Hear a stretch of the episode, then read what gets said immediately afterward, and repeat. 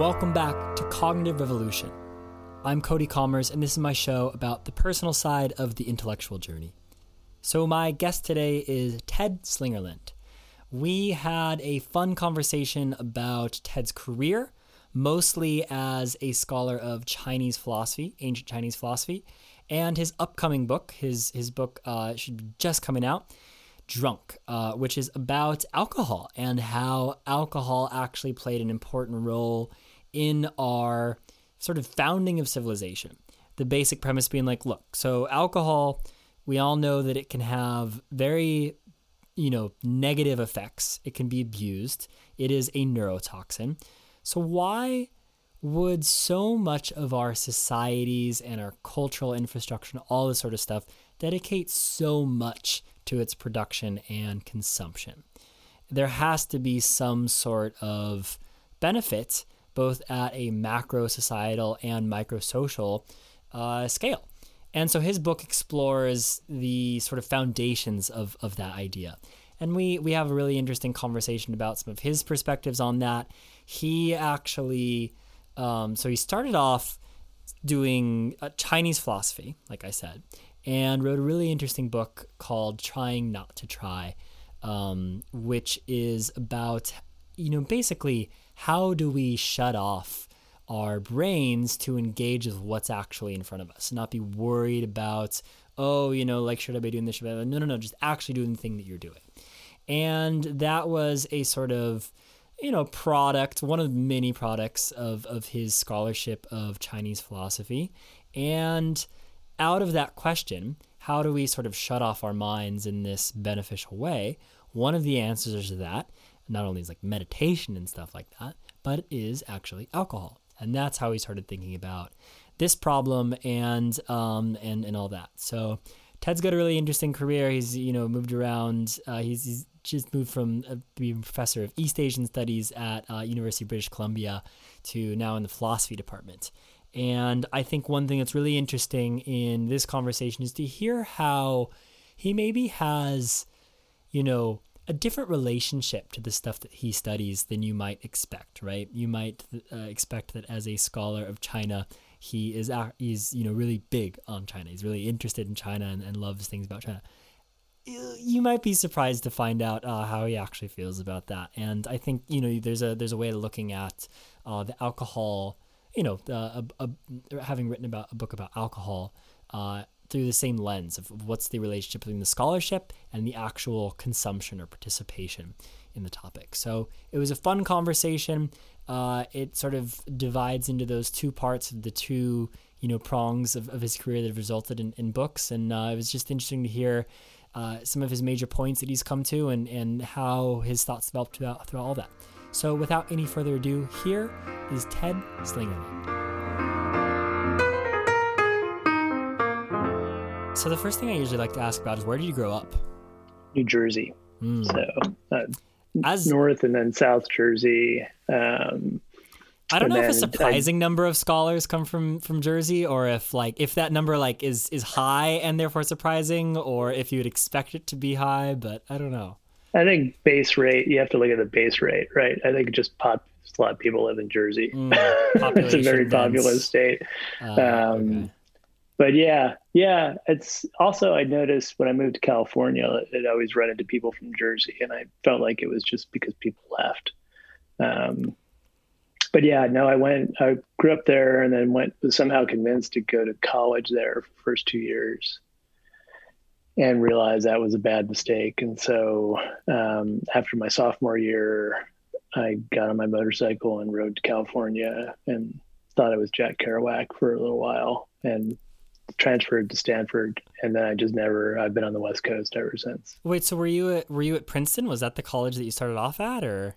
I was at Princeton for the first two years and yeah. then um yeah. And I was it was just in high school it was I was just brainwashed um, by my uncle, actually, who lived near Princeton. He was like, you have to go to Princeton, have to go to Princeton. So I got in and I was like, oh, this is great.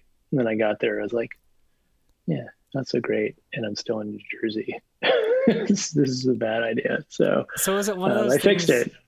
was it one of those things where you had lived up to everything you had ever been asked to do, and then you found it wanting? It was that, was that sort of like, was there a moment where you were like, oh man, fuck this, I'm out of here? No, I think, I think it was more, um, so Princeton in particular. So I grew up, um, I had kind of a weird upbringing because my father is an attorney, that kind of upper middle class. And I was born in North Jersey in kind of one of these relatively wealthy bedroom communities from Manhattan. But then my parents got divorced and my mother married a, a police officer who moved us down to South Jersey, kind of working class South Jersey. So that was really from age eleven on, that was my day-to-day reality, um, which I think has actually helped me academically in the sense that I've always had, I'm not, I don't feel like an insider in academia. I've always felt like I'm an outsider, and that's allowed me to kind of call bullshit when I see bullshit. And so at Princeton, I just got there. I mean, my freshman year, my roommates were, um, one guy who's this math genius who was otherwise relatively normal. But then the other two roommates were uh, the son of an ambassador to somewhere and the son of a major donor to Princeton who was super wealthy. And I remember the first day I met them, they were talking about something. Uh, it mentioned, yeah, you know, we I winter in Switzerland. And um, they said, where do, where do you winter? And I was like, I'd never heard a season used as a verb before. I was like, I don't know, winter in New Jersey. I'm, often, I'm often known to summer there as well, and fall and spring there. Uh, I was just like, who are these people? And they were just, um, it was, this was in the eighties. Princeton, I went back and gave a talk at Princeton about six years ago, maybe. And just walking around campus, it just seems much more diverse now. But in the late eighties, mid mid eighties, um, it was super white, still really kind of creepy old school feeling. Um, so I just didn't fit in there, was part of it. And when I moved to the West Coast, I actually um, lived in San Francisco and worked in San Francisco and commuted down to school. So I kind of had a real life with real people, and then would. School was like my work that I commuted to. And I think that also was helpful in kind of keeping me grounded in reality and not, especially, so I was in the humanities, and I think that helped me resist the whole kind of postmodernist, post-structuralist brainwashing that you get as a humanities undergraduate. I was always kind of like, really? That can't be right. So yeah, so that's my basic background. So from Jersey, um, moved to California, and then never, never left the West Coast. Did you already own a motorcycle prior to the California trip, or did you, when you decided to leave Princeton, you're like, well, I need to do this on a motorcycle? No, no, I always, I, I had a motorcycle. Okay. That was, I had a motorcycle from the time I could ride. I, it, influenced by Zen and the Art of Motorcycle Maintenance, of okay. course. I mean, I was a typical kind of corny, you know, seventeen-year-old who's into Zen and motorcycle. I'm, I mean, there's and... a lot of imagery surrounding the intellectual escapee on the motorcycle. So there's there's Zen and the Art yeah. of Motorcycle Maintenance. There's, uh, like you said, Jack Kerouac. And the other one that comes to mind for me is Oliver Sacks. If you've read uh, his autobiography, On the Move, not on the road, okay. on the move, right. uh, he, vast swathes of prose are devoted to his excursions, especially as a young man, but throughout his life on his motorcycles. And okay. uh, this when was, was that published, though? This may be a generational thing.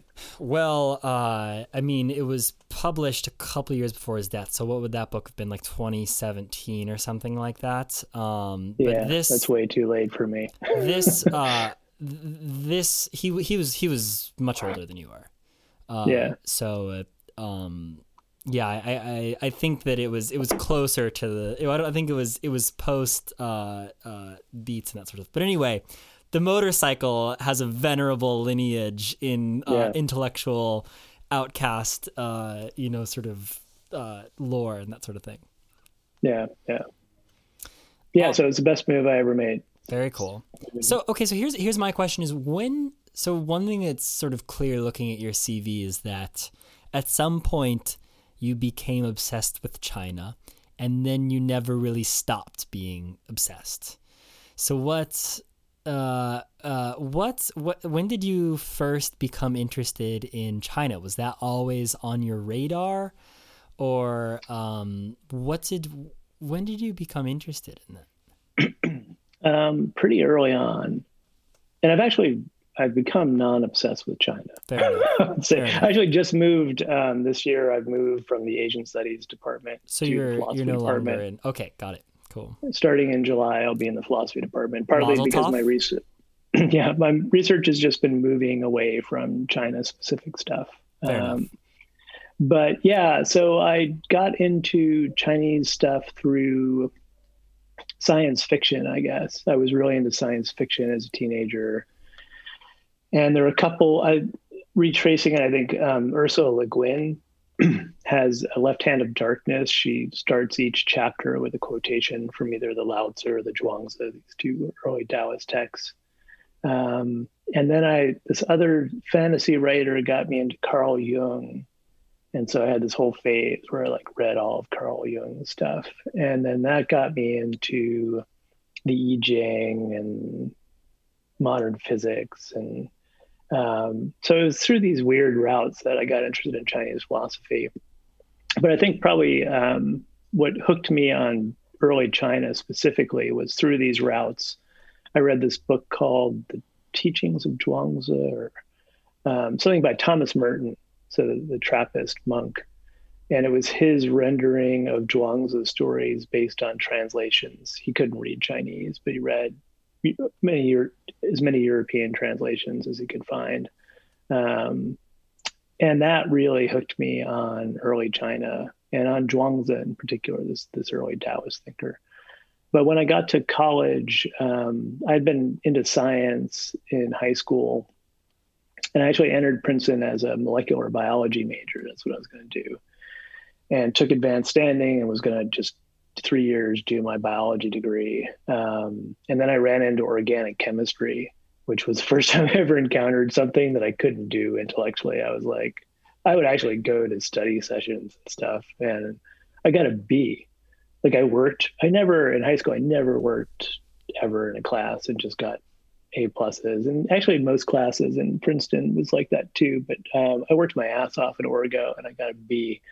Um, and I realized it was because I just couldn't, I couldn't intellectually do certain things. Like I'm, it turned out I'm really bad at spatial imagination. I can't take a molecule and rotate it and know if it's going to fit with this other molecule. Um, and so that I realized I couldn't, probably couldn't do molecular biology if I couldn't imagine how molecules worked.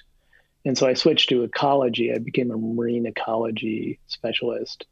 Um, but then when I had this whole kind of midlife crisis at nineteen and decided to move to California, that's when I decided to switch into the humanities. And I had taken, while I was doing biology, I had taken Chinese language and really enjoyed it. Um, they've got a great uh, program at Princeton, really kind of probably the best intro Chinese program in the country. Um, so then I uh, went out to California, realized I didn't want to be in school again, took a year off and went to Taiwan.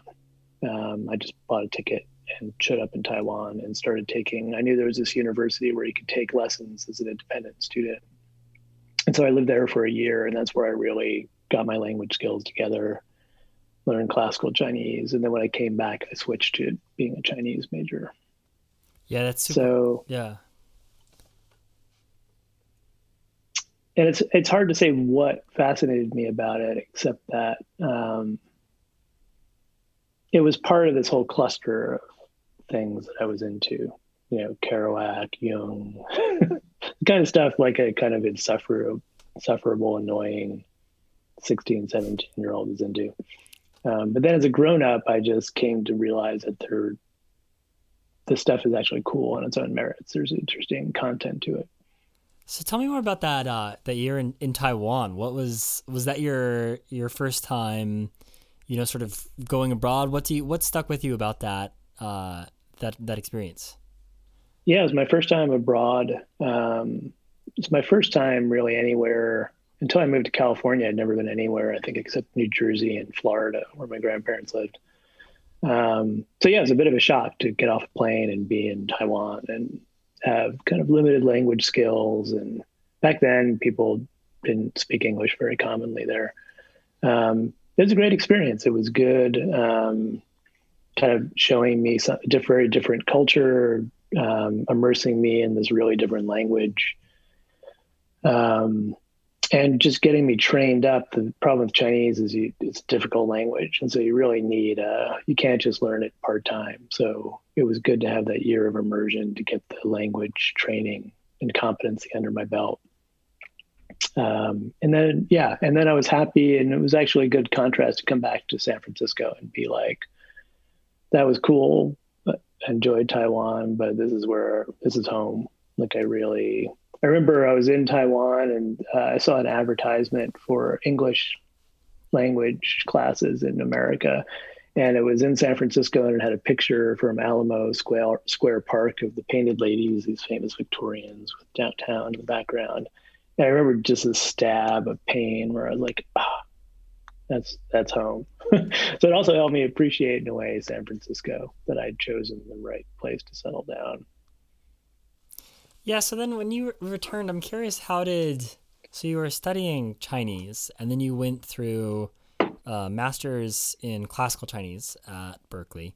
And then, yeah. uh, so what did you, what did you think you were doing at the time? Did you, were you like, okay, I'm going to become a scholar of ancient Chinese, or were you just like, this is interesting, I'm going to follow this, I'm going to keep going with it, you know, do my thing in the Bay Area? What did, what did that look like at the time? Yeah, there was a, a transition from, I think when I made the switch to Chinese, I actually had forgotten about this, but one of the motivations was uh, my last, before I left Princeton, or the summer after, since the, or maybe it must have been the summer in between my freshman and sophomore years, I did a marine biology research program. So uh, down in the Virgin Islands for a month and a half or two months. Um, it was a really good program. You design your own research project and, and gather data, and they teach data analysis. Um, that's the first time I really did science. So I'd been studying science, but this was the first time I was doing science. And I realized that doing science is really boring. It's really, my job was, I was, had this hypothesis about the distribution of chitons on a, on rocks. These, they're these little shellfish that cling to rocks. They're different subspecies, and I wanted to see if they had different zones they uh, preferentially inhabited. Um, it involved a lot of just counting and counting again and doing stats. And I was like, oh, this is kind of boring. Actually doing science is boring. Um, and I think that same summer I had a, a Jack Kerouac book with me that I was reading. And there's a character in it named uh, Jaffe, who is Gary Snyder. Um, so he was a grad student at Berkeley, and he studied Chinese and Japanese literature, poetry, and he would sit in the mountains and drink wine and read the Chinese classics and translate them. And um, I was like, that's actually seems like more my speed. And I want, you know, marine biology, I was into it because I love the ocean and I love being by the ocean. And it occurred to me, oh, I could actually just be by the ocean and read Chinese poetry and, and not, not have to count, count chitin. And, yeah. You know, I could just look at the chitin and then go back to reading Chinese poetry. You could have a, so a casual, uh, you know, interest in counting chitin. And then when you're like, yeah. when you've reached a number that you're satisfied, they're like, well, it's not that important. I'll, I'll just move on with my day and go back to. Yeah, I'll move on to something else. Yeah. Yeah. Um, so I think originally it was really just, it was almost like a lifestyle choice. It was like being in the humanities seems like something I would like more. Um, by the time I was a classical Chinese major, I was really convinced that early Chinese philosophy had something to offer that Western philosophy didn't. And I'd been, I'd been interested in philosophy as a teenager as well. Like I read Um, all these intros to philosophy and a, a long history of philosophy, multi-volume history of philosophy, but it kind of seemed, it didn't appeal to me. And reading the Chinese stuff made me realize why it didn't appeal to me, that these were philosophers who were more grounded. I didn't put it, think of it this way at the time, but the way I'd put it now is that they had a more embodied model of cognition and a more uh, ecologically realistic model of the human individual, that we're not just, you know, lone people wandering around, but we're part of social networks. Um, the Chinese scholars did. Over the, the Chinese scholars did. And so the way they developed their philosophy, they were their starting point was just much more realistic. Um, so by the time I was at the M A level, I was convinced that Chinese philosophy really had something to offer that um, Western philosophy needed to hear. And that's why I eventually switched to, I realized I wasn't so much interested in China per se, but dialogue between Chinese philosophy and Western philosophy. And so the program I was in at Berkeley was very narrowly sinological. You know, it was very much about language training, language expertise. You were expected to write your dissertation on something like this grammatical particle and its functions. And so that's when I switched and went back to Stanford to the religious studies department. And part, partly because at that time, to do any philosophy that wasn't Frege, basically, anything that wasn't symbolic logic, you had to be in the religious studies department. So that's where people did Chinese philosophy. It's where they did continental philosophy. They did virtue ethics. Um, so at my, you know, I got into very into China, uh, realized what I thought was interesting about China, and then chose a discipline that allowed me to kind of extract that interesting thing about Chinese philosophy and bring it into dialogue with other philosophical traditions. Yeah, that's really so that's that's where I ended up. Uh, so how how often have you been back to China um, or Taiwan throughout uh, special admini- special administrative regions included? Uh, yeah, special administrative regions. Yeah, China. Uh, how often have you been back there throughout the years after that first first big Taiwan trip? Not much. Um, partly because, you know, when I study classical Chinese is not, you don't have to do it in China. They're all so dead did, anyway. They're not, they're not alive. They're all, they're all dead anyway. Um, and I don't particularly, odd way, I don't particularly like China. Like I don't. You're like, great um, ideas. Really cool. It, like I appreciate the model of the individual as member of social network that you developed two thousand years ahead of its time. Yeah. Other than that, take it or leave it. Yeah, prefer Italian food and coffee and wine. So that's um, so yeah. funny. Oh my god. Yeah, so it's weird. So people do assume, you know, I get people asking me for, you know, advice about, oh, you know, well, you must know a lot about Chinese food. It's like, no, no. And it is this kind of, it's, uh, it's, it's true, but if you think about it, it's weird because if I were a Kant scholar, you wouldn't be like, well, tell me where I could get good German food. Like you wouldn't assume that I was married to a German woman and I went to Germany as often as I could.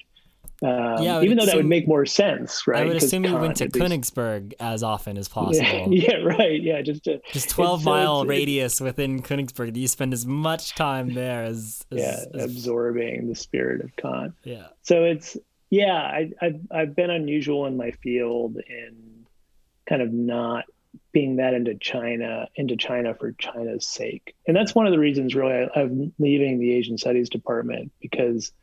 Um, just not big on Asia.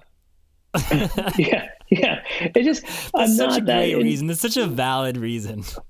Yeah. Um. Let's see. I. Uh. Yeah, I have a question. When did you When did you start drinking? When did I start drinking? Yeah. Um. Late in life. Really? Um. I think compared to my peers, like yeah. people, I didn't really drink in high school. A lot of people started drinking in high school. And even the first couple of years of college. Um, so yeah, it wasn't really until I moved to San Francisco and started, I was a waiter. Um, so I worked in the restaurant industry and I worked in bars. So actually the first good, decent job I got in San Francisco was working in a nightclub, um, as a bar back. Um, and I think that being in the service industry, restaurant industry, got me into wine and other types of spirits. And um, so I really didn't start drinking until I was in my early twenties. Yeah. Um, yeah, so that's really interesting. Uh, you know, my experience with drinking is, is sort of the same. Is that I actually didn't start drinking until I was twenty-one, like just not okay. at all, which is completely unprecedented in my social circle for the most part yeah, yeah. Of, of my yeah. peers. And it had this weird effect of like taking alcohol really seriously, not in the sense of like, oh, uh, you know, I like in, in the sense of like, oh, there's so much depth here to understand. This is such a an experience that is larger than just uh, uh, getting drunk with your mates. Uh, mm-hmm. And that was more, it was easier for me to appreciate with it and think about it in this broader context, uh, and as representative of this whole way of, you know, appreciating life and, and culture and that sort of stuff, because I didn't have a phase where I was like, well, let's just slam Bud Lights until yeah. we yeah. physically yeah. are incapable of consuming more.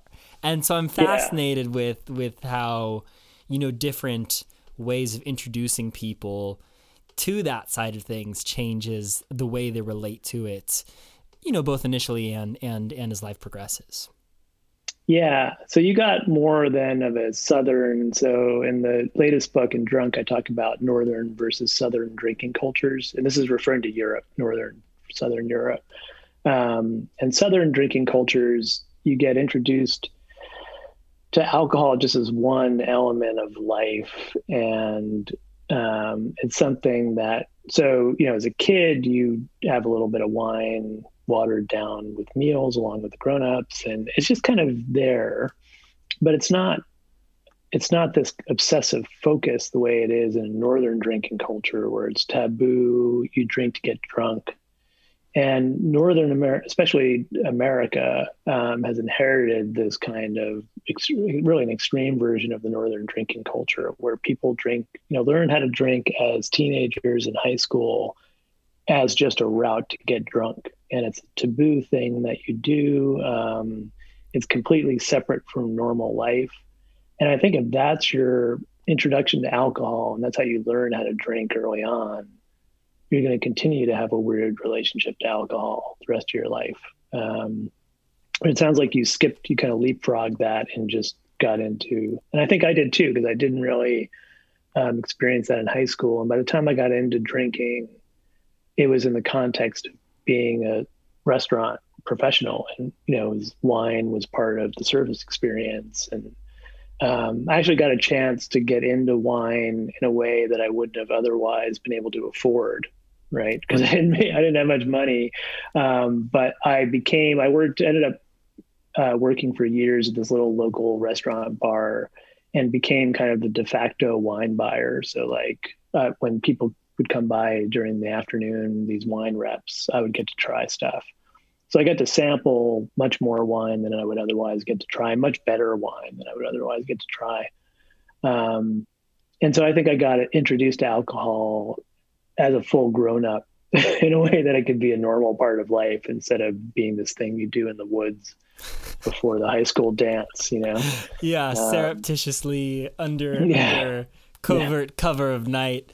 Yeah. Uh, yeah. yeah. No, yeah. that's that's really interesting. Um, yeah, no, I uh, uh, yeah, that that that's really interesting. One of my one of my things that I uh, have gotten into recently is uh, the country of Georgia, which you mentioned in the book, mm-hmm. um, because it is one of the it's sort of the cradle of wine production as we understand it now. The thing that resembles what we have as wine today sort of started in the Caucasus, particularly in yeah. Georgia. Uh, and there's all sorts of fascinating things uh, about Georgia. I've been taking Georgian language for a couple oh, right. okay. for, for the year now. I mean, I'm I'm, I'm terrible at it because, like you said, uh, especially for a, a very etymologically different language, you need to really dive into that shit. And I've been doing it part time. Like uh, yeah. like you were saying, and you just you don't get very much traction. So I'm I'm still pretty bad at it. I'm of course is it, better than is I was. Is it Slavic? It's actually is it a Slavic? Not. So um, okay. that's one of the interesting things ab- about it is that it is etymologically distinct from every other language family in the world. Um, there's actually okay. three separate language families in Georgia itself, in in the sort of Caucasus. And Georgian is part of the Kartvelian family, and it's completely different from Uh, Russia or any Russian or any of the Slavic languages.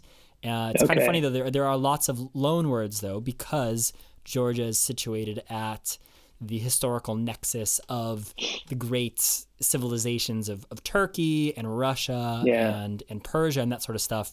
So it's sort of funny taking a language class there because, you know, of course, me and the like six other people who are taking this class. Yeah. Um, yeah. you know, they all know these other ridiculous languages. Like one of them knows Uzbek, one of them knows Turkish, one of them, right. of course, a couple of them know Russian. And so the teacher's like, oh, the word for, you know, this is, is uh, in Georgian is this. What is this etymologically related to? One person's like, oh, in Greek, it's this. And uh, in ancient, you know, in old Persian, it's this. Um, right. So That's it's, cool. Uh, it's, it's kind of hilarious. But at any rate, Georgia, very venerable wine producing uh, viticultural tradition. And uh, also it's Toastmasters, which I also know you you mentioned the book, The oh, Tomadas. Yeah, yeah. Um, yeah, yeah. Which is, I think, a very cool cultural sort of touchstone. Mm-hmm. Yeah, well, that, I mean, and that exists everywhere. It's, you know, it has a name in Georgia, and a, there's a specific person who has that title, and we know what to expect. Um, but part of the point I make in the book is that all cultures ritually regulate drinking, right? It could be in that this formal way through having a Toastmaster. That's what you had in ancient Greece. So you have the symposiarch who's in charge of determining the water to wine ratio. Yeah, you know, and they they water it down more if people are getting out of hand, or they do it the other way. I believe that was Jesus' job uh, back in the day. Yeah, he started off his career as like, you were a bar back. Jesus was yeah. the, the water What's to that? wine ratio guy. The symposiarch, yeah, yeah. yeah. Um, so it's, you know, and, and in China, there's um, tr- traditionally and really down to the present day, the host is essentially the Toastmaster. So they, the host is the, there, there are only certain people who are allowed to propose toasts. Mm. And they do it in a way that regulates the drinking rate. You know, yeah. if they think things need to get revved up, they do it more often. Um, and so this is this is the norm. People, a cultural trick we've learned for taming alcohol has been that we always do it socially. And this is something that's broken down in the modern world. So mm. it's one of the two the two modern dangers I talk about. One of them is distillation, right? Make, getting access to super powerful alcohol that we never had before. Um, But I think the more insidious one is the lack of social control. Um, and it's interesting. I've actually been thinking about this in the context of COVID, because um, in the modern world, we've already had this unusual ac- private access to alcohol. You know, you can pull into a drive-through liquor store and have them load up a case of vodka in the back of your truck, drive it home. You know, it's just, you know, you can get access to like what a normal community would have access to an entire year. You could have in your house um, for your own personal consumption. Um, so it's already weird.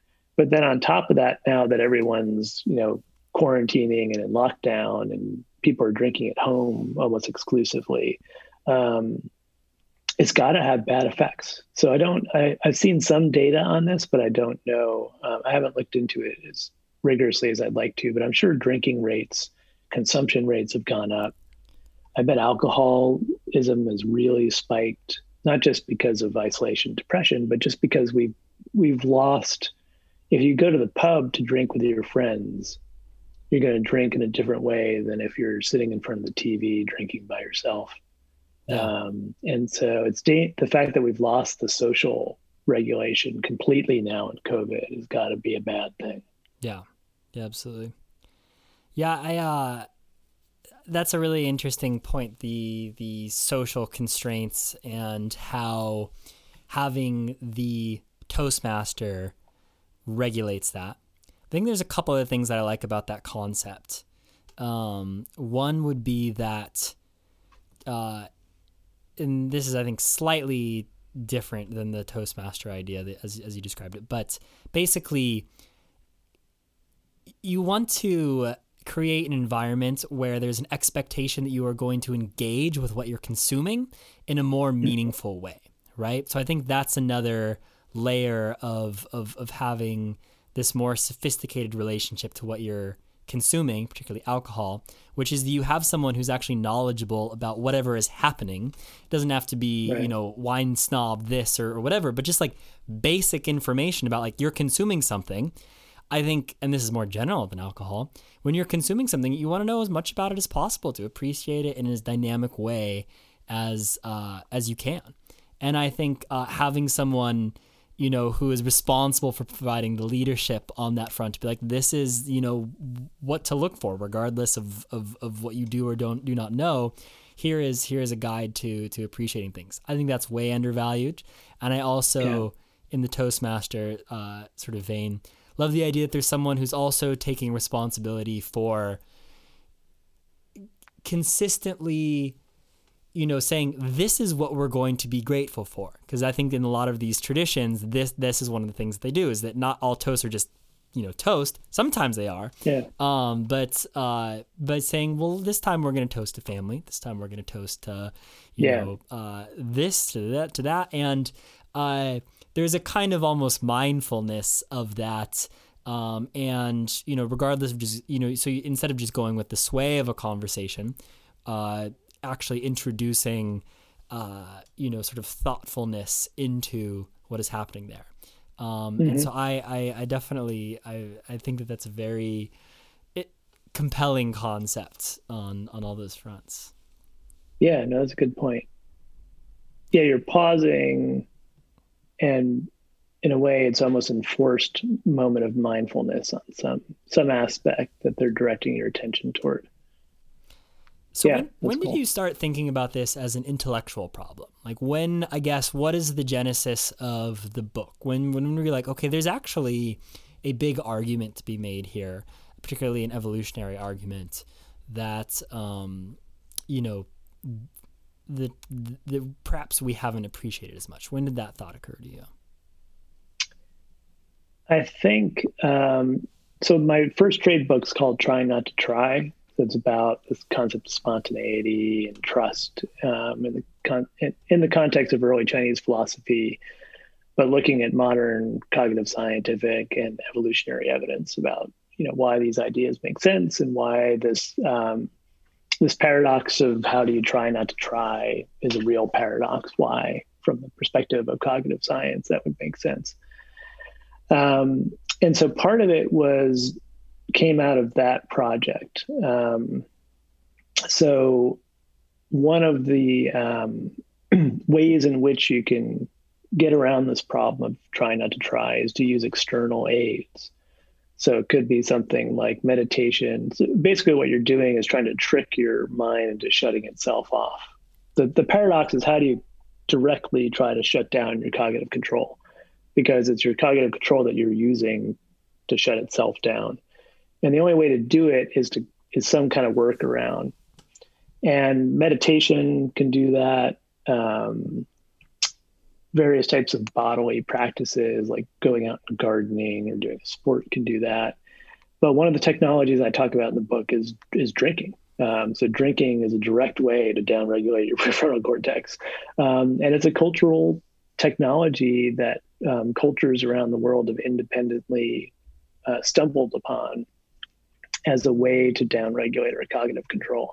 So that's when I started to think about, oh, you know, I've always thought about meditation and other stuff, but, you know, there's booze. There's this really direct chemical way to do it. Um, and that's interesting too. So that, that was part of it. Um, I gave a talk at, at the, one of the Google campuses on the connection between spontaneity. This was in the context of trying not to try, but it's connecting spontaneity to creativity. That there's good, there at that, that point, there's already pretty good experimental evidence that um, if you are being spontaneous, if you're not exerting cognitive control, you're more creative. You can make lateral connections, this kind of um, thinking outside the box style of creativity. And I mentioned one study that used alcohol. So they got subjects to about zero point zero eight, so maybe two drinks in, about when you, you shouldn't drive anymore. Um, and at that level, they were better at doing the remote associate test. So they were able to do this lateral thinking task. Um, and so that it was related to this idea of, you know, kind of getting out of your head and being spontaneous and making more creative. And in the Q and A, um, the first person who raised his hand was like, hey, you know, do you know about the Balmer Peak? And I never heard of this idea, but apparently this is this legend in the coding community that Steve Ballmer um, from Microsoft, legendary coder, uh, determined empirically that his he was at his peak coding skill at a particular blood alcohol content. So there's this, um, you know, certain, it's, you're not good, you're not good, you're not good. You hit this point and suddenly you're awesome. And then don't go too far. And that he would therefore hook himself up to an I V of alcohol to keep himself at this blood alcohol content level. Um, and they directed me to this, um, the, you know, this cartoon, um, X E K D, um, had, has this great, and I actually got to use it in the book, this, the Balmer Peak cartoon, where it's this narrow peak. Um, So they told me about this, and then after the Q and A, they took me on a tour of the Google campus. In the first place they took me, they were like, you got to come see this.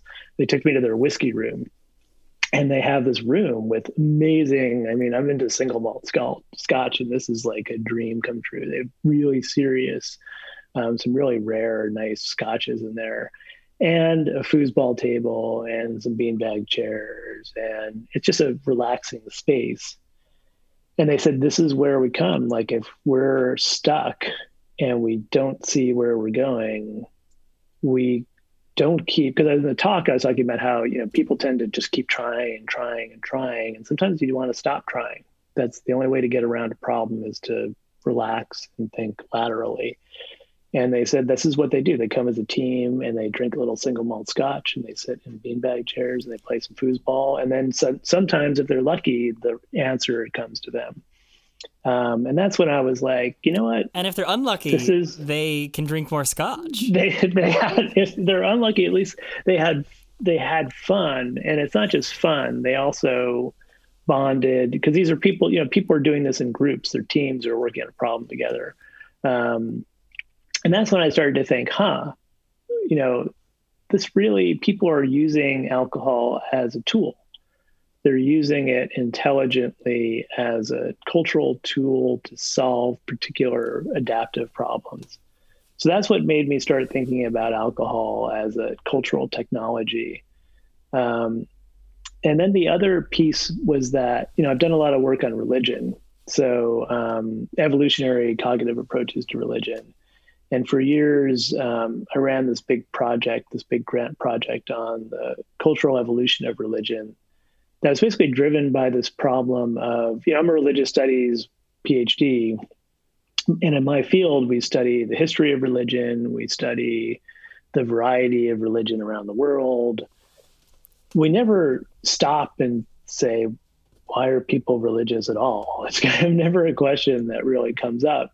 Um, but once you put on your Darwinian hat and you start to look at things from an evolutionary perspective, religion looks really weird, right? People, you know, stick stakes through their cheeks. They fast. They cut the end of their penis off. They scarify themselves. They spend hours and all these resources worshiping invisible beings. Um, you know, the first emperor of Qin, everyone knows about this big tomb, right? The first emperor of Qin's tomb, this big terracotta army. Um, that was an enormous undertaking. So all these individually, they're all individually made terracotta soldiers. They all had real weapons. There was gold and jewels. And um, and then when the, the emperor was buried, um, sacrificial victims, horses, people were killed and put in the tomb. This massive complex, and then they just cover it in dirt, and that's it.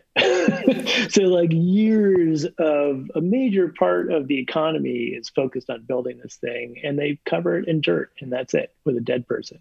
You know, or the pyramids that, you know, built this enormous expense and really don't have any practical function. It's not like they're, you know, important granaries or something. It's just, so the amount of resources, the cost of religion is so high. It's really puzzling why people do it if it doesn't have some adaptive function. And so that drove this research project of, once we start to think about religion from an evolutionary perspective, we see that it's actually a puzzle. And then we've got to figure out, well, yeah, there are all these costs. What could be the benefits? And that's, I started to think about alcohol that way. Um, alcohol is really costly. Um, it's dangerous. Uh, a lot of people have a genetic propensity toward alcoholism. Alcoholism causes all sorts of damage to individuals, families, and societies.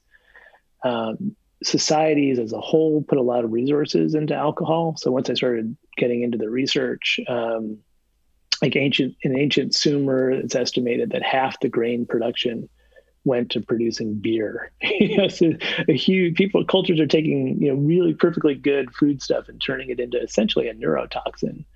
Um, once you start thinking about alcohol that way, it's puzzling why we've used it for so long, um, and why cultures that use it are successful and not outcompeted by cultures that don't. And so that's the genesis of it was, um, so then, you know, why would it continue? Well, there's got to be benefits to outweigh the costs. So it was kind of from Trying Not to Try, I started to think about some functions of alcohol that overlapped with these functions of spontaneity that I looked at in early Chinese philosophy. And then for my work on religion, I was in the habit of trying to look at things that seem obvious, that of course people do this, and go, well, why? You know, why do we do it? You know, it's it's puzzling. And so those came, Drunk is kind of a, a product of those two drives that, that both are grounded in my previous research. Um, so it's not as surprising as it seems, because when I tell my colleagues what my latest book is about, they're like, what? What? Uh, it just seems completely out of left field. Um, but it's not. It's actually, in a way, a logical culmination of, of things I've done before. That's incredibly fascinating. That's a really that's a really cool, uh, you know, sort of origin story for that, and also summary some of the, the main points. There's a couple things that I want to touch on in there. One is we were you mentioned earlier how, well, if you're an East Asian studies, uh, uh, you know, expert, especially as a white dude, people are like, oh, you must love China, East Asia, yeah, right? Yeah. But if you're a Kant scholar, you know, you don't necessarily love uh, going to, to Germany or whatever. It, religious studies, I think, is more on the, the Kant side, at least for me. If someone is in religious studies as a discipline, I don't assume they are that religion. In fact, right. uh, they are probably not that religion, uh, you know, because they are more interested in analytically probably than emotionally. Um, so I think that's yeah. an interesting comparison point for, uh, and that that's that's more that lends credibility to your uh, East Asian. Be like, yeah, there's cool stuff. I look at the cool stuff, and I and I let go of the, uh, you know, I don't have to I don't have to worry about all the other stuff. Um, yeah. So I think that's that's in line with your point there. Another another question I wanted to ask um, before getting back to the book is what's your what's your single malt of choice these days? Uh, well, it's hard to say because I live in Canada now, so I basically you guys have really high alcohol in, tax uh, there, don't you? It's a hundred and seventy nine percent. That's insane. Um, so I don't, I haven't been drinking much single malt. It's like living in the Soviet Union in the fifties, I think, in terms of my access to alcohol. That's so what I always bad. say about Canada. Um, uh, so I mean, Lagavulin sixteen year old is kind of my standard go to. Yeah, okay. Um, so back in the old days when we traveled, I would try to pick that up duty free somewhere on my way back from a trip. Yeah. Um, but now I'm kind of drinking whatever I can afford whatever Canadian you, prices. Pro, prohibition, you get you drink whatever yeah. your hands on. All drink right. whatever, you know, my neighbor bottles from That's his so bathtub. um, yeah. Yeah, no, it's yeah. not quite that bad in England, but it's surprisingly expensive. Uh, you would think that, like, you know, being in Great Britain, you have. You would think it would be cheaper, yeah. Yeah, yeah. So it's it's, it's kind of disappointingly not not all that uh, accessible here in, in, in England, but um, uh, probably more so than, than Canada. But, but I like, I'm an Islay style, like I like P D Islay style single malt. So Lagavulin, yeah. Lagavulin um, would be a classic in that uh, yeah, in that genre. Yeah. Um. So so okay. So you touched on. I think a, there's a there's there's a couple big strands of arguments um, in your book. One is that at a macro level, in terms of, you know, okay, this is how much, uh, what percentage of the economy is going into alcohol production. There has to be an at least an equal, if not larger, gain in some sort of economic functioning to some extent. In some in some construing that in some way, it doesn't have to be yeah. just pound for pound, dollar for dollar. Um, right. But then another thing, going back to the, the Balmer Peak, is that there's also individual gains at a at a more micro level. Um, and yeah. so maybe, you know, it sounds like you touch on some really cool macro stuff, uh, but maybe we'll set that to one side for one second in the interest of time, and, and, I'm, and I'm curious to know a little bit more about the micro stuff. So that's interesting that, um, uh, you know, there, maybe there is work, like actual productivity creativity benefits for alcohol, but I think maybe a little bit more, um, you know, standard way of conceiving what are the individual benefits of alcohol is socially, right? That it, it, mm-hmm. it allows you. So was there any research that was surprising or especially interesting, or, or you think sort of gives a fundamental insight into what some of these, like, what is the point of drinking alcohol as an individual? What, yeah. You know, how do you, how do you deal with that kind of question? There's a, there's a bunch of different functions and they're overlapping in various ways. Um, so one function is just basic stress reduction. Um, and this is, you know, kind of folk understanding of alcohol, right? Going back to the Old Testament is, you know, it kind of provides comfort to people who are suffering. Um, and so one function is just it boosts, it makes you feel better. Um, it, it um, boosts endorphins, it boosts serotonin, um, it, it reduces stress levels. Um, I mean, alcohol is really, so once I started getting into the literature on the functions cognitively of alcohol, it's super com- alcohol is a super complicated drug. And, um, one, one author compares it to a, calls it a pharmacological hand grenade. So you've got drugs like L S D or Valium or, you know, meth that do very specific things. They're like scalpels. You want to change this, go in and do this. Alcohol is just like, it's doing all these things at once. So it really combines, um, combines the functions of like meth, Prozac, Valium, um, L S D to a certain extent, but it's all happening kind of at the same time, which is um, it's a little bit, it makes you realize why you should also be a little bit cautious about alcohol. Um, but one thing it does is reduce stress. And this is important for people. Um, there's evidence. I look at this, the beer before bread hypothesis that um, early hunter-gatherers started settling down and growing crops, not for food. The standard story is we settled down, learned how to grow crops for food, and then at a certain point after that, noticed as a byproduct that we could make beer and wine out of some of the stuff. Um, what seems more likely now is that hunter-gatherers discovered alcohol, and they started settling down to grow grain to make alcohol. And so we were motivated to get into civilization because we wanted to get drunk.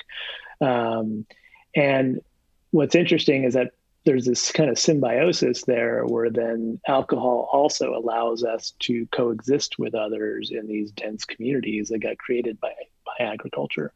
So making that transition from living as hunter-gatherers to living in early urban societies or even dense village societies is really unprecedented. Um, we never lived like that before. And so it's a really kind of rapid shift in our lifestyle. We're suddenly having to live in dense communities with a lot of strangers. We're interacting with people we've never met before. Um, it's it's evolutionarily unprecedented. And there's good evidence that it causes stress. Living in close quarters causes human stress. And alcohol is probably one way we we d- deal with that. We dealt one way we dealt with it in these early agricultural communities, and we still do it in modern communities when we get home from work and our brutal commute and we sit down and we have a glass of wine. There's something ritualistic about um, having a drink when you get home as a marker that the work day is over and some other part of the day is starting now. So there's a ritualistic function you could probably get with a placebo, but there's also a pharmacological function. The, the alcohol is doing things to your brain that helps you to relax and transition from work function, stress mode to relaxed, I'm at home, social mode. Um, so that's a really basic function. Uh, another function is just bonding with others. Um, and so you have um, a difficult conversation to have with a colleague, or you've got a group of researchers who need to work on something together, and maybe they are competitors or they have potentially different interests. Uh, you sit down over some beers and talk about it. These conversations are much easier to have. And again, it's because it's these combined functions of raising affect and raising mood, down-regulating cognitive control. It allows you to just communicate with and trust people more easily. it helps. I'm arguing one of the social functions is it helps to get people past these co- prisoner's dilemma type cooperation dilemmas that we face all the time without realizing it in everyday life. Um, there's the creativity boosting function. So it helps us figure out problems um, when the answer to the problem is not obvious. Uh, people, couples, romantic couples use it for intimacy. Um, it helps to, again, kind of transition from everyday life to intimate life, um, helping people in certain situations overcome um, hang-ups or inhibitions that they'd like to, that they'd like to be able to get over. Um, this is a tricky thing to talk about just because it's um, the connection of alcohol within the abuses, right? Um, and when you talk about alcohol and sex, for instance, the first thing you want to think about is you know, uh, sexual assault and all these horrible things that happen when you mix alcohol and men and women together.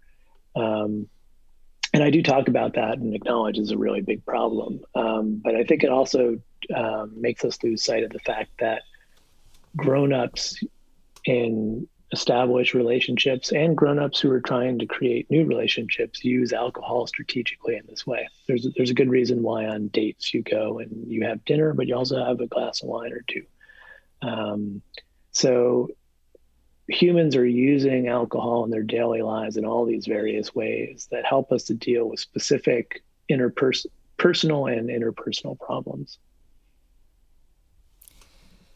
Has, um, I know it's been a weird year and everything, but, uh, you know, you've been working on this book for a while. Did anything that you learned in this change your own habits, your own consumption, or, or anything along those lines? Yeah, it made me much more leery of of hard liquor. Once I realized, like, really got a good sense of how how much more powerful distilled liquors are. Um, I've noticed that I've relegated them to a much smaller role in my my life. Um, they're just harder. They're just so powerful. They're harder to dose properly. It's very easy to drink too much if you're drinking distilled alcohol. Um, that's, so I think that's one way in which, um, reading the research on it and understanding that made me view certain alcohols in a different way. That also um, sounds like it goes with your Northern Europe, Southern Europe, uh, arguments, where a lot of the Northern European cultures, especially toward the East, are going to be traditionally vodka, uh, consuming, whereas the Southern European cultures, Spain, Greece, Italy, traditionally wine drinking. Yeah. Uh, yeah. As you said. And it's, and it's, and those Northern cultures are, they're drinking hard liquor and they're drinking it to get drunk. Right. And it's, I mean, it's cold in men, Russia. You gotta, you gotta have a hobby. You gotta, you gotta have yeah. a hobby. So, yeah. So that's, I mean, the ultimate causation there is debatable, right? Is it, is it climate based? Um, is it just that it really sucks to live in Russia? And so you, this is what you, you drift into this pattern of drinking because it's like, it's we've dark got all these cold. Fucking potatoes. We got to do something. Yeah, we got to do something with them. And in Italy, you're like, ah, it's nice out. Let's just have some wine and relax. Um, yeah, the you know ultimate causation stories are interesting to explore, but you definitely see these differences. Um, it also made me um, more cognizant of um, the differences between Northern and Southern drink cultures and how you could fix that. And so, uh, and this, I was doing this already with my daughter. So my daughter is fourteen, um, and she's, she's grown up, I guess, in a Southern culture. Um, so my ex-wife is half Italian. We'd go to Italy every year and a lot of Italian relatives. So she got exposed to that kind of wines, part of everyday life culture every year. Um, and at a certain point, I guess the last year or so, I've you know let her have a little bit of wine at dinner, taste it. Um, when she was younger, we'd do the Italian thing um, and give her a little bit of wine mixed with water. Um, so she's learned that alcohol is kind of uh, just a normal part of life. It's something to be enjoyed. It's something to be appreciated. Um, she's actually got really good palate already. You know, I'll give her a sip of something I'm drinking. And she's Does she like, have a preference a... for like Bordeaux over Burgundy already? She, like... has, she hasn't developed that yet, but she definitely knows, um, she can call, like I had her try this um, Chardonnay like a few weeks ago and she was like, it's boring. And I was like, yes, it's boring. Why is it boring? Uh, and she was thinking about, first she was like, it just tastes like water in the big, at the beginning. She doesn't have the wine language, but basically the front, it had no front to it. It was just, so she was like, in the beginning, it tastes like water. And then there's just a sourness. And I was, she basically using fourteen year old language, she was doing a really good job of describing, I think, how a wine expert would describe this wine. That's um, amazing. And she can pick out apricot. And um, so I've also told her not to be an insufferable pain in the yeah, ass. Yeah, I'd be like, you, like, with great power comes great responsibility. Yeah, don't be like that with your friends. Like, yeah, I'd be oh, like, look, is, uh, I, I'm happy to do this thing with you. You might want to chill the fuck out when you like. Yeah, when chill your friend, the fuck out like, when you're hanging out with your friends. Yeah, yeah. that's um, that's so funny. But, I'm hoping that this will, because I know that in her school, for instance, among her age group now, there is binge drinking. I mean, there are people like doing vodka shots or tequila shots when they can kind of get into their parents' liquor closet. And so she's also being pulled at by Northern drinking culture practices. So I'm hoping the having the Southern practice as well will counterbalance that. Um, so I've become more conscious of kind of how... Um, how social cues and, and how you integrate or don't integrate alcohol into your daily life can really um, affect your relationship to alcohol in ways that could be protective against binge drinking or alcoholism or problem drinking. Yeah. So. I think another underappreciated aspect of, um, uh, of alcohol, especially by Americans, is alcohol as a symbol of different cultures, right? Because this is something yeah. that's very common among most cultures, is that they're fucking proud of whatever it is they make. Um, yeah. Even if yeah. it's Polish potato vodka, they're proud yeah. of it. Uh, they love it. It's yeah. what they, their family is, is consuming. It's, it's a big part of their, their thing. Like we were talking about with Georgia, it's, it's, it is, it's intimately intertwined with the cultural heritage of the people. And yeah. um, uh, alcohol, particularly wine, um, but certainly in, in many cases beer and, and, and, you know, single malt scotch, that sort of thing, is intimately tied up with these uh, national understandings of self and cultural heritage and that sort of stuff, and using that as a symbol of appreciating those things and gaining just a small pinprick uh, perspective into that, I think is actually powerful and, and fun and, um, you know, sort of tapping into that.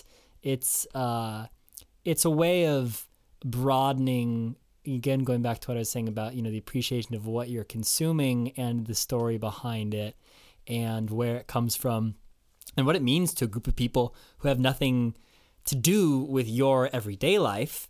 Um, yeah. Which for me would be every person in Georgia. And uh, like appreciate some meaningful aspect of, um, uh, you know, the way they, they live and that sort of stuff. And I think that that's, that's, that there are very few things. I think the other thing that would come to mind would be soccer, world football, um, that people mm-hmm. care that much about on a day-to-day basis, uh, that you can know a small amount, you know, about what is going on in their sphere of that and immediately tap into something that someone from that, um, you know, that culture, that milieu is emotionally attached to.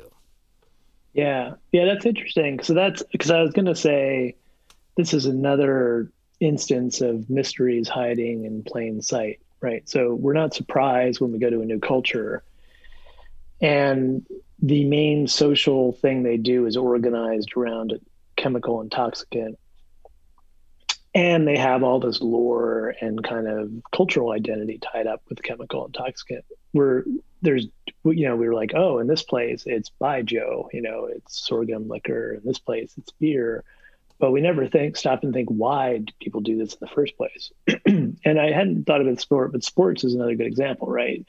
Um, people are passionately identified with, why aren't, aren't European countries passionately identified with their G D P or the, you know, the power. Economic stability mid, is not a mid, European mid, pastime. Economic stability, or their, you know, the local, you know, their uh, mid-range uh, industrial production capacity. That's what they should really be proud of. And they don't give a shit about that, right? They care about how their soccer team's doing. Um, and that te- that tells you something about the function, the function of things that, if you look at it objectively, are useless, right? Um, but they're not, they, clearly the, they persist and they remain important because they're not useless. They have these uses that are um, subtle and social, and you need to do a little digging to uncover what those functions are. Um, but yeah, that'd be an interesting other type of evolutionary puzzle to look at, is sports and games and why we're so obsessed with them. Yeah, absolutely. Maybe that's the next trade book. Well, this has been a super fun conversation. It's interesting to hear about, uh, you know, these, I guess, the, the different things that have manifested in trade books in your in your career, and sort of the relation between them, the differences between them. And uh, I think also the theme of studying something versus participating in it. Uh, I, I think you have an interesting relationship with both of those, with both of your topics of of expertise that you've, you've, you've built up, um, you know, substantive bodies of work towards. You have an interesting relationship between how you analyze them as from a scholarly point of view and how you participate in them. And I think that, that that's pretty interesting to see. Mm-hmm. Yeah. So, mm-hmm. uh, Ted, thank you for taking the time to talk today. Yeah, it was a lot of fun.